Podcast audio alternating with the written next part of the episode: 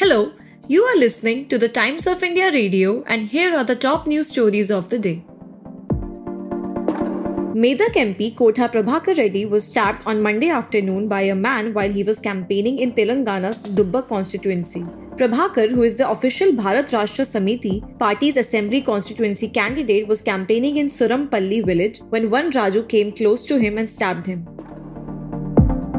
Tamil Nadu Chief Minister M.K. Stalin accused the governor's office of spreading lie on the petrol bomb case. The Molotov cocktail was not hurled inside the Raj Bhavan but on the road, outside the premises that houses Governor R.N. Ravi's residence, he said. Congress leaders Priyanka Gandhi Vadra and Rahul Gandhi are set to participate in campaigns in Telangana on October 31st and November 1st, respectively, for the assembly polls. According to Congress sources, Rahul Gandhi, besides addressing public meetings, will also participate in Padya Yatra.